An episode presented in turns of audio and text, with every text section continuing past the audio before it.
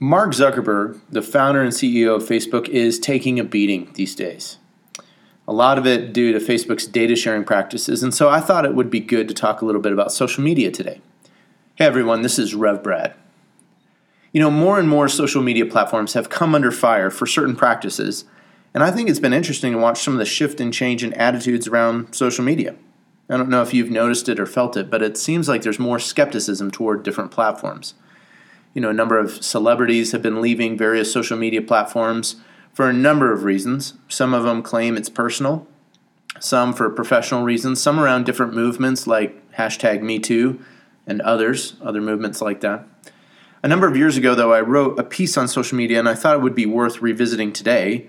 And what's amazing as I was reading it, there are a number of issues that I raised that are still happening today, but with greater veracity and seemingly more common occurrence.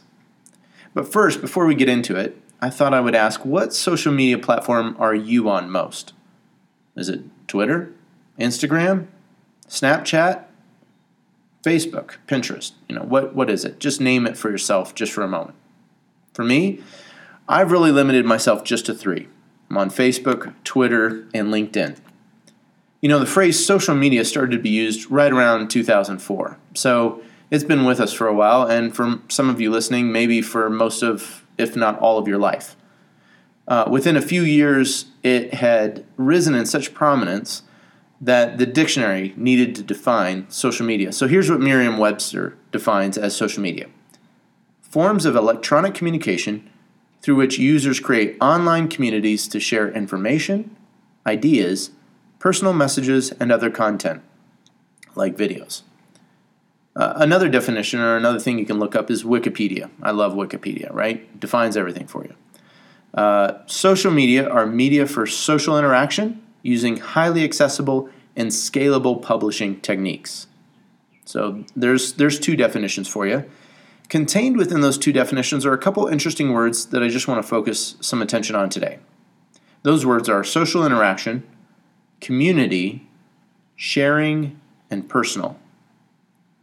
You know, the cultural and generational shift towards social media and sort of the you have this entrepreneurial spirit or this enterprising spirit around electronic has created such a difference in our society that words and definitions are having to cope with an ever-changing environment.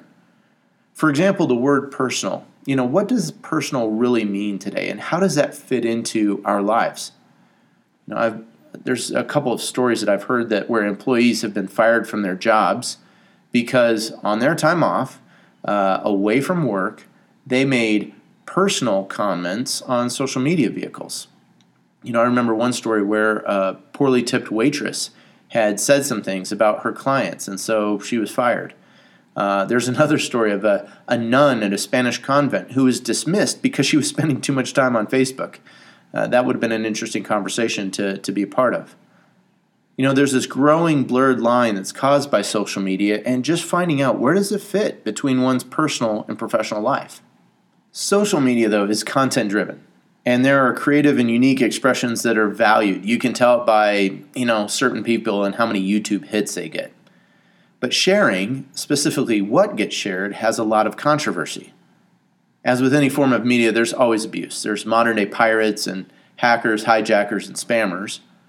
But then there are those people who share some of the most trivial or tedious of life details. You know, a lot of people just use social media with seemingly no filter whatsoever, and it leaves a lot to be desired. It leaves a lot of questions out there. Some people make comments or even threats towards others, and then, interestingly enough, they shirk away from the responsibility of using those words or saying those things that they've shared. There's a strong argument that could be made, I think, over whether what is being shared sometimes is really worth paying any time or attention to. And I wonder if it's just not another distraction for us. Community is another claim that most social media platforms make. But the basic idea of community is that a group of people share something in common. And there have been more and more studies that are emerging that show that there's a greater loneliness and despondency occurring amongst those who use social media the most. And so, truly, there's a question out there is social media uh, creating community or is it defeating and destroying community? I think, too, that social media is limited in terms of community and that not everyone has access to the internet or it might be limited or constrained. I think this is changing more and more, though, throughout the world. I've been amazed in visiting some poor places in some developing countries. And I see people who live in very simple and humble homes, like even a, a tin shack, but yet they have a satellite dish on top and they have smartphones and cellular service that they're paying for each month, sometimes maybe through the government's help. Within the community formed through social media, though, comes social interaction. But not all this interaction is good.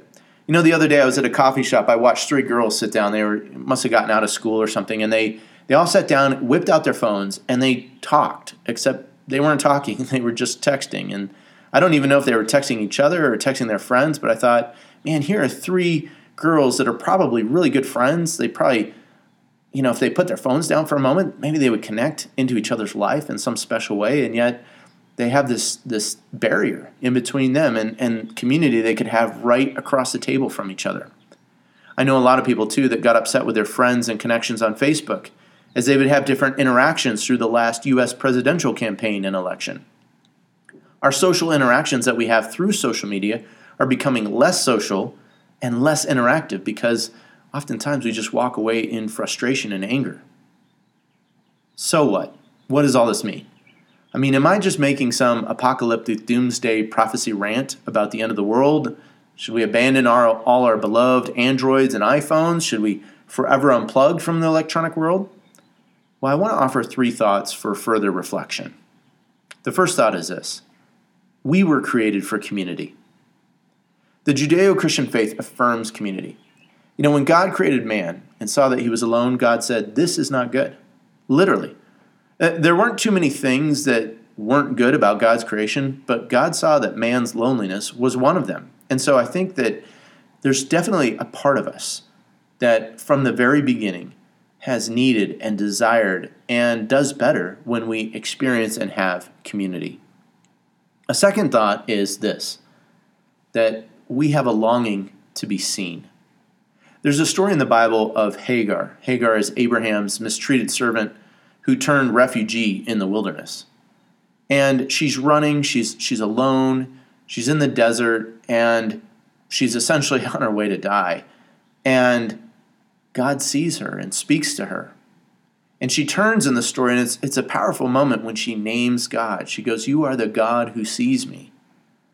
And I think that for each of us, there's something deep within us that longs for others to know our joys and our celebrations, to know our trials and our tribulations, and to share in them with us. I think that's why we share some of the stuff we do on Facebook and social media. We want others to know. We want them to share in our joy, and we want them to share in our pain too. And so I think that there is a part of us that through social media longs to be seen or longs to be heard. And the third thing is this we need to watch our tongues. There's several times in Scripture that warns us against controlling the tongue and how difficult it is and watching what we say. The Apostle James has some strong words. He says this the tongue is a fire. The tongue sets a whole course of life on fire. It's a deadly poison. You know, a lot of what he's talking about there is, is there's commands to be careful about our words and how we use them. We need to avoid using idle words. We need to avoid saying things just to say them. A lot of faith traditions restrict using names, especially of deities, in vain, and, and it's it's the same with the Christian faith as well. It forbids using God's name in vain. And there's other parts and places in us where we just have to be careful of what we what we say and what we put out there. So if social media is designed to connect us more to one another, and it does do this, though the quality might be debated, and if social media is designed to give everyone a voice, though we can debate whether some have a voice and whether others should have a voice, I think the question remains is social media something that we ought to embrace? Or is it this maniacal monster that we ought to uh, restrain or, or even cut off or destroy? Well, I want to offer one simple solution. I think we should look at the life and example of Jesus. You know, Jesus was a storyteller. He used the medium of the day, he used parables to communicate and convey the message of God's truth and love about God's kingdom. And in all of this, Jesus didn't allow the medium to master him. No, he was the master of the medium.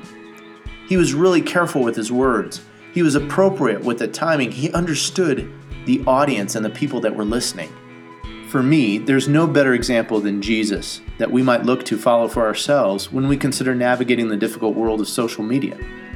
And by reflecting and looking at Jesus' life, by learning and understanding the words and messages and how he conveyed them, we will better use the tools and the platforms of our day to communicate messages of truth and love, of hope and mercy and grace. Well, I hope you'll spend some time looking at Jesus' life and comparing how you communicate and interact with others today. This is Rev, coming to you from the touchline.